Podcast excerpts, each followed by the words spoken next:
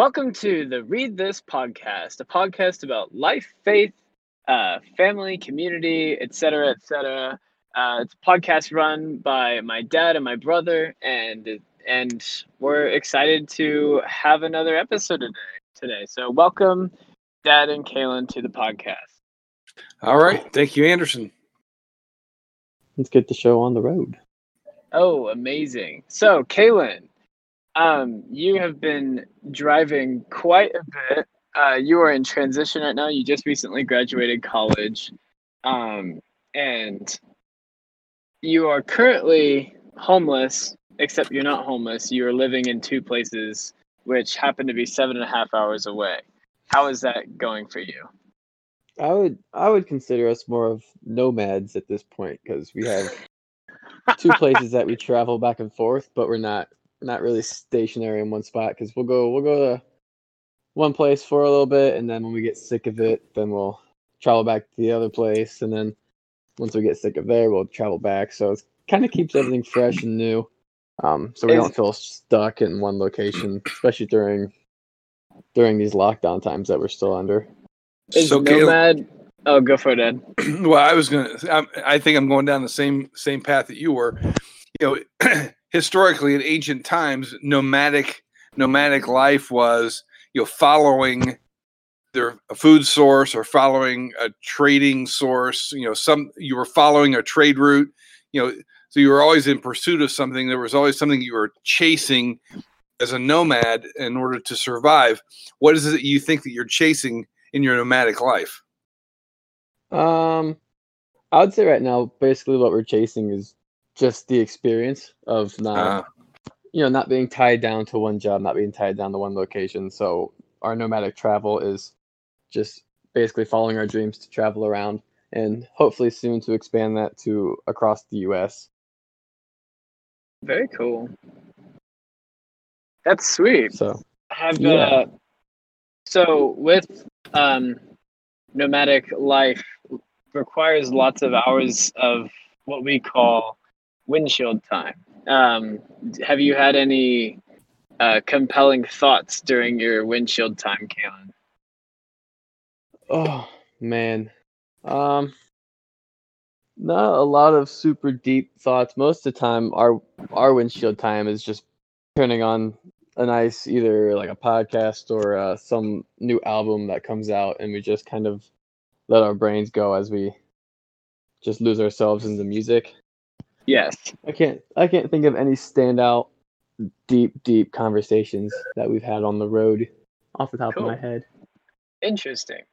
Um, well, I remember, well, Dad, you living about an hour and a half away from us growing up, um, required, and you lived that far away, but you were definitely uh, present within our lives more than what that would, I guess, uh, what, what what would be expected about someone who lived that far away. I guess it wasn't super far, but I mean, now that I'm older, it doesn't seem that far away, but when I was a kid, it felt like a really long way.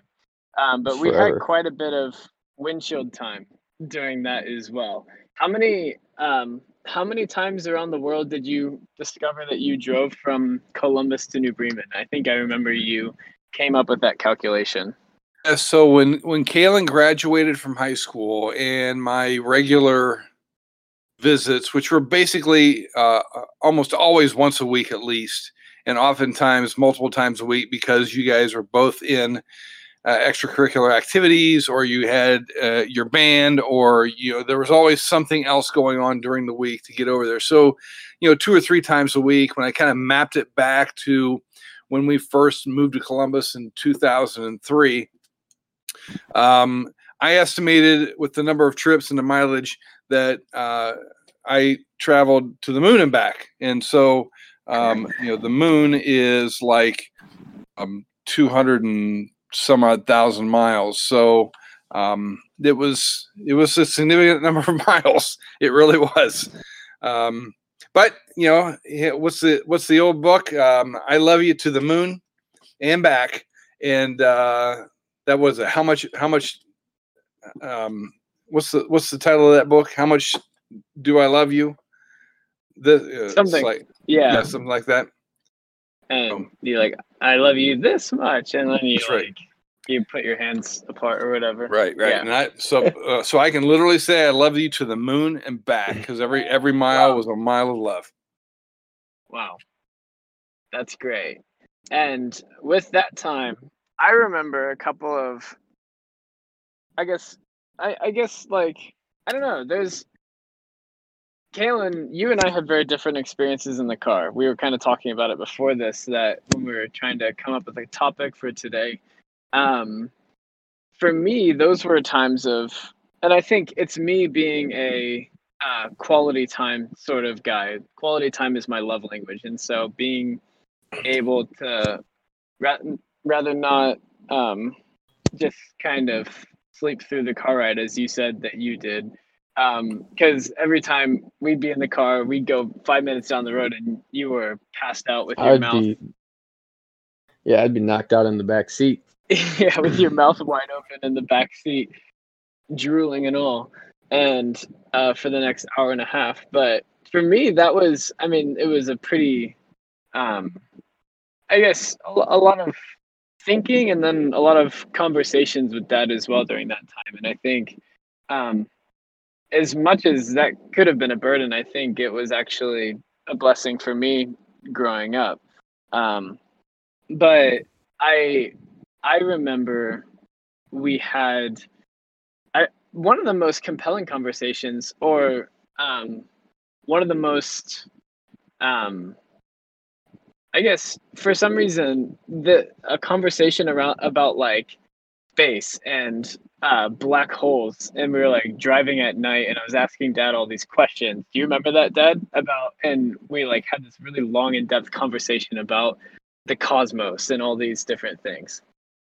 Uh, I don't remember that particular conversation. I do remember having lots of deep conversations with you, and Yeah. uh, you know, it was you were talking about um, you know connecting and um, you know kind of using that time to do that, and um, things that were correct. One, yeah, it was it was a good opportunity to do that because we didn't have an opportunity to do it otherwise. And two, you were not competing with your brother for my attention in that particular time because he was always asleep in the back. Yeah, Yeah. I, was just giving that time for you guys. That's why I would fall asleep every time. yeah, that's interesting. Um, Deb, what are some conversations that you remember during that time? Well, the one, I mean the the one conversation I, I actually remember two two very distinct conversations, and they were both very important to me. Um, one conversation was really about my own faith as you were exploring your faith, and we were having these discussions about about God and um, formal religion. And I just remember uh, kind of laying it out to you where I was at that particular point in time in my my own faith um, Hmm. or lack of faith, uh, in that I had pretty much uh, adopted a purely secular approach to to the world, and um, I just it was just hard for me to wrap my head around how you know a loving God and an all-knowing God uh, permits if if if if a if an omnipotent God is truly uh, able to change the world and change the circumstances, then um, I was always befuddled as to how that you know a loving God could could allow the suffering that we see and the bad things to happen to children and to you know good people. So you know I was I was always kind of digging into that secular side of of of the of understanding of what you know what was or was not religion. So you know that I remember having that conversation with you, and I remember having really um, a really intellectual conversation with you about it all. And you were at the Hmm. time maybe thirteen or fourteen, and so you were just kind of exploring all that and kind of coming to understand all that. Um, but it was really meaningful. Um, do you remember Yeah. that? Do you remember that discussion? I do, yeah. Um, I I didn't remember it off the top of my head, but I do remember. I didn't remember you going into the uh like that particular argument about it. I guess, but I do remember asking about it, and I don't know. It was it was really interesting having I guess the worldview of my our mom versus the worldview of you, and then uh, kind of coming to figure out our worldviews with how you guys brought us up, I guess. Yeah, um, it's kind of it's kind of a, a, different circumstance when when you're living with um, you know when your parents are separated or divorced and you get to i had never thought about this before by the way anderson. It was really it's inter- interesting now i'm going to reflect on my own circumstances because um, you know my parents were also divorced and and i did not see my dad a lot. I saw him enough but i didn't see him a lot. And so you do get you do get two world views that are not commingled when yeah. when your parents are living together in the same house, you're getting those perspectives kind of commingled and maybe tempered in a way or another. Um, but you know what you were hearing is you're hearing your mom's voice independently of my voice, and you're hearing my voice independently of your mom's influence, and then you get to reconcile that. And, and I imagine it was at times a little bit challenging. Yeah. Yeah. I also um I also remember a particular time uh, when uh, I think I was in maybe sixth grade or something like that. Sixth or seventh grade. Junior high was hard for me, guys. I I I went through hell and back in junior high. Um, oh, I I watched it all.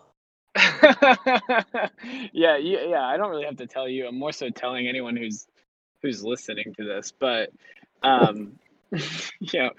Uh, but I remember I like I was really into like emo music in junior high and I like was into like writing music and I wrote this song and I remembered that um I I don't remember the particular contents of the song that I wrote, but it had it was it was important enough for you to step out of work that day and to drive the hour and a half to pull me out of school and like check on me.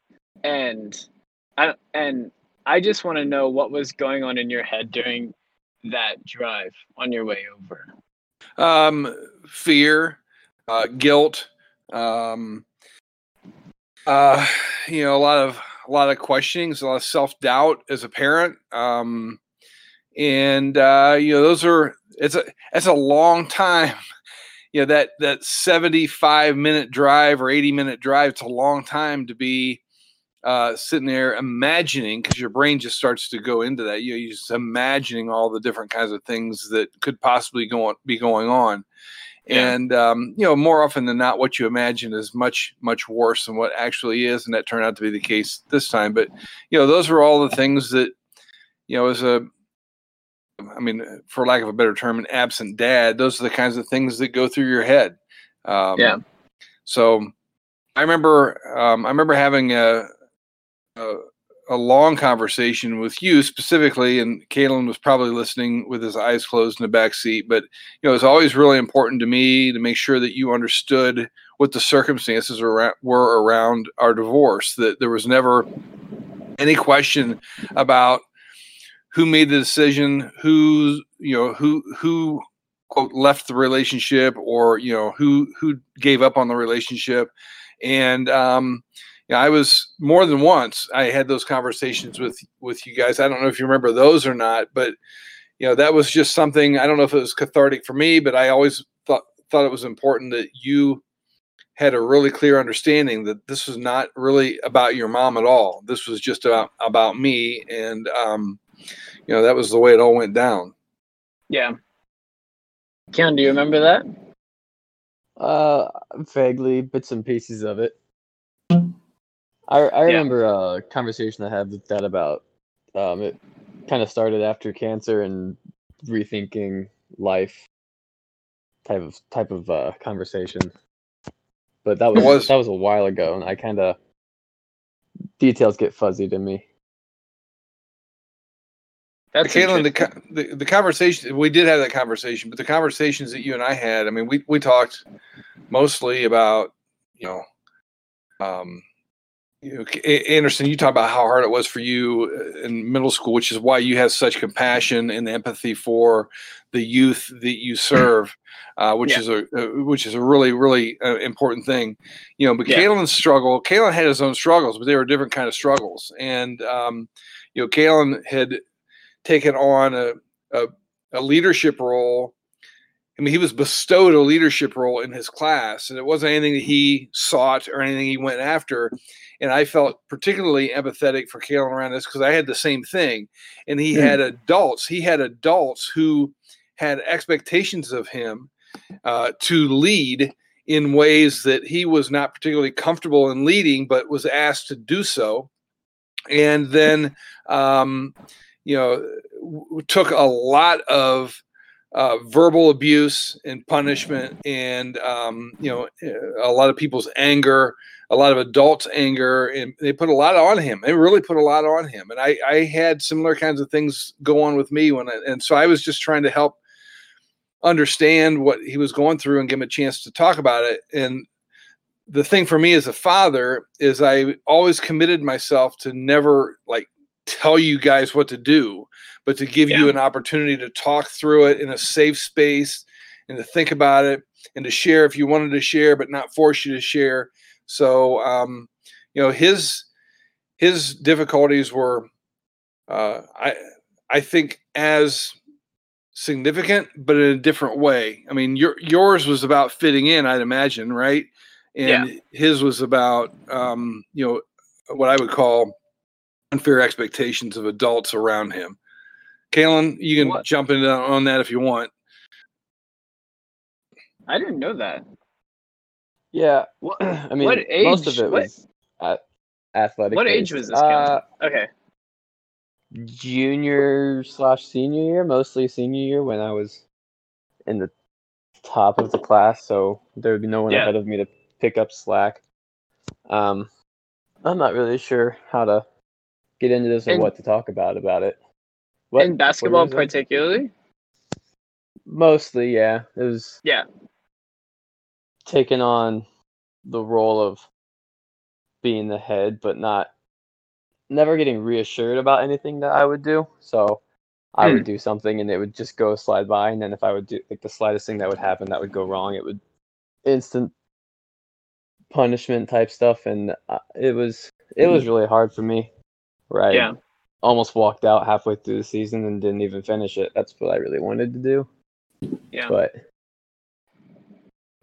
it's kind of like if you're not it's like the concept if you're not being told you're doing a bad job then you're doing a good job i guess that's like kind of a uh, perspective i've had to take within some sort of work like in some work environments but right as a leader you should be telling people they're doing a good job as well yeah but you can't it was yeah it was almost like all tear down with no build up yeah you can't have can't have that that criticism without any build back up. Otherwise, it's just constant, constant destruction. I guess. Yeah. Not to what did you, sound super, super dramatic. What did you learn from it though? Like, what was your big takeaway um, from it?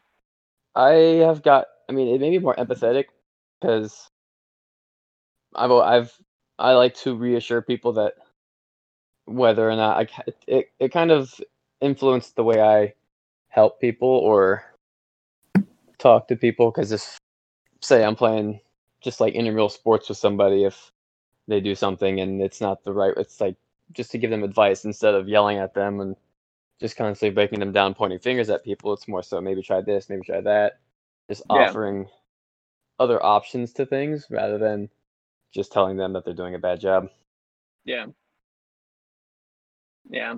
So, Dad, as a parent and as a father, particularly, how do you how do you show respect to another adult who has i guess quote unquote as you said heaped on verbal abuse towards your son um, while how do you how do you balance that tension of wanting to show support versus versus showing justice for your kid i guess or standing up for your kid it's extremely, extremely difficult.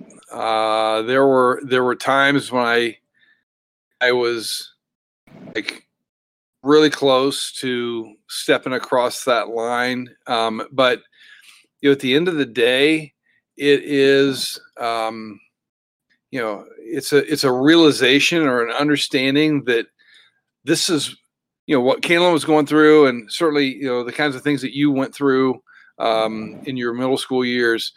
Those are those are single incidences within a lifetime of having to deal with people like that and deal with circumstances like that.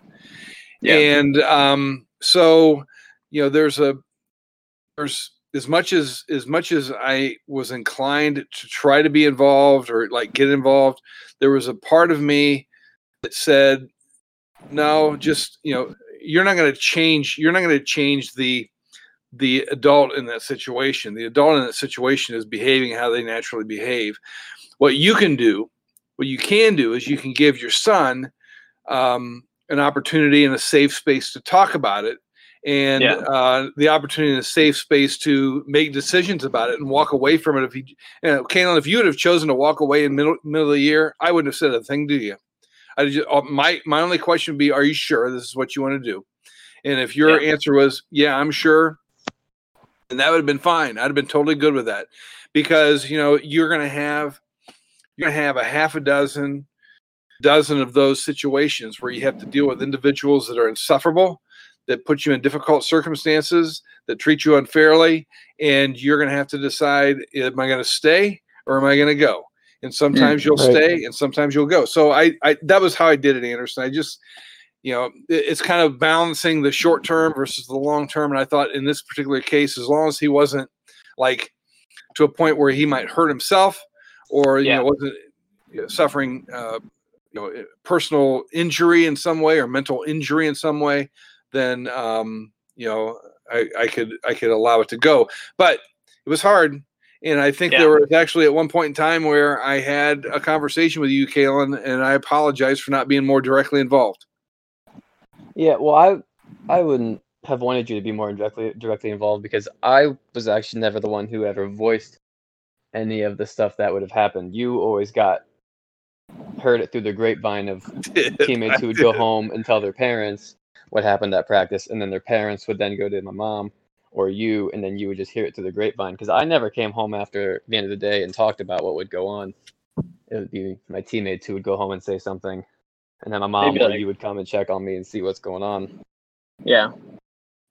So Anderson, with your situation, hmm. it was a little bit different in that drive that I was making that you had alluded to earlier because I thought there was a a chance that in in your in your current state that you could hurt yourself and yeah. um and and that's that's a scary proposition for a parent so yeah. um you know i had a that was one of those things where i just had to decide i gotta go i gotta go i gotta go get involved in this because you know it, it's it's too it's too close uh, to yeah. injury, to personal injury, to, to allow it to go on. So that's that's parenting. I mean, that's that's a whole lot of you know you're standing on the edge of the bed, and am I going to let you fall on the bed and just you know you know that's the way it goes, or am I going to let you fall off the bed, or am I going to rescue? I mean, it's all it, it, that's that's parenting.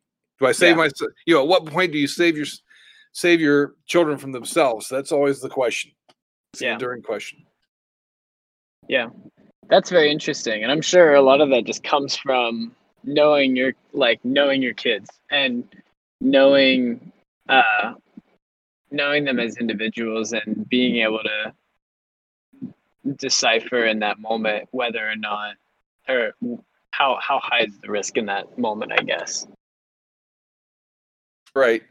I, I spent a lot of time you might not realize this but i spent a lot of time and put in a lot of effort trying to understand both of you and connect, you know, find a connection to both of you so I can constantly have that. Because when you're, you know, when you're living there, you kind of always just kind of your your finger is just kind of naturally on the pulse. But I needed to figure out how I could how I could feel that and sense that from a distance. And um, yeah. you know that that took some intentional some intentionality in order to be able to to do that. Yeah. So. Yeah, absolutely. And I feel like it's almost like because you were forced to be intentional about it, it prob- your finger is probably more on the pulse than someone who would just be kind of uh like just taking it day by day and skating on the ice and just kind of chilling through everything, you know. Uh, yeah. Um, Not promoting um, like a separated marriage circumstance. I'm very for uh, healthy marriages and for uh, families that aren't split and stuff like that. But I think it was an opportunity for you to be able to. I don't know. My mom always told us that as well. She said that you were your finger was much more on the pulse than a lot of dads who live with their kids. I guess. And I don't know if she was using that as, um, as kind of a comfort tool, I guess. But yeah, that's that was something she said quite often. I am I am all for healthy marriages, and I am all for you know sticking it out. The where it came where it came down. uh, This doesn't really need to turn into a conversation about divorce, but what you know the deciding factor between um, you know staying or leaving uh, my marriage to your mom was all about um, you know what what would the quality of the relationship be, and how would that affect you and your brother either positively or negatively? And i didn't feel like i could be my best self in you know staying in that marriage. And and i you know in order to be my the best dad i have to be my best self. And that was what that's just sort of hard decisions to make. And i don't i and again i'm with you i i support healthy Yeah. marriages too Yeah. Um, but there comes a point in time where you know the the, the foundation is so so dramatically altered that you just have to take it down and then rebuild it from from, from the Hmm. ground up. Yeah. Interesting. Interesting stuff.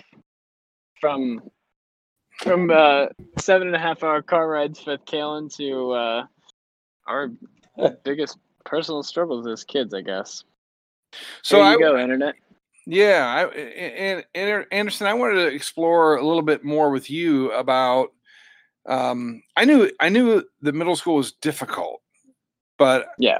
I, I've never heard you describe it as hell, and um, I suspected that it was because I know small towns and I know, you know how hard how hard it is for uh, kids to fit in in small towns if you are not wired a particular way. And so I'm just curious about what, um, you know, what was it about your middle school that was really really difficult, and how did you get through it, and and what were your, your coping mechanisms?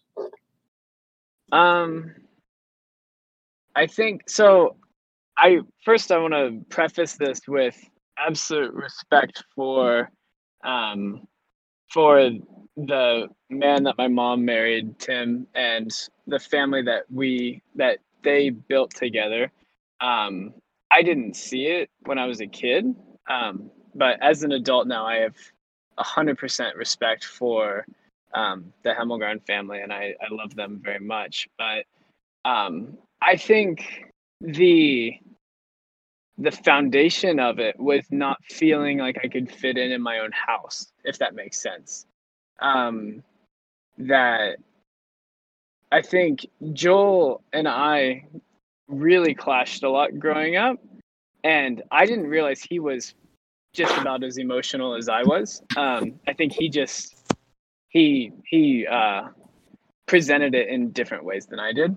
Um, but I think because there was almost this, I felt this expectation to be this like sports guy and like that.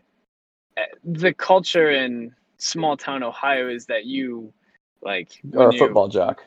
yeah, you're a football jock or, or a basketball like Kalen, that's probably why your expectations were so high on you because the town literally lives for football and basketball. Um, Exactly. that's it's really the only thing that is that gets people moving forward. So, um, I mean, it's not the only thing, but it, it that expectation, I think, alone was so like that you're not. Almost, it almost felt as if like you're not, uh, like you're not masculine or you're not a man if you don't play football or right. or and I played football in junior high and I kind of enjoyed it. I, I enjoyed it in, in eighth grade um, a little bit more, but then high school football came and I was like, nah, I'm out. Uh, The line you was- used to me, Anderson, the line when you told me you weren't going to play football anymore is when you said, uh, I liked it in junior high, but when I got to high school, they're trying to hurt me. that is a hundred percent the truth, and I don't like pain.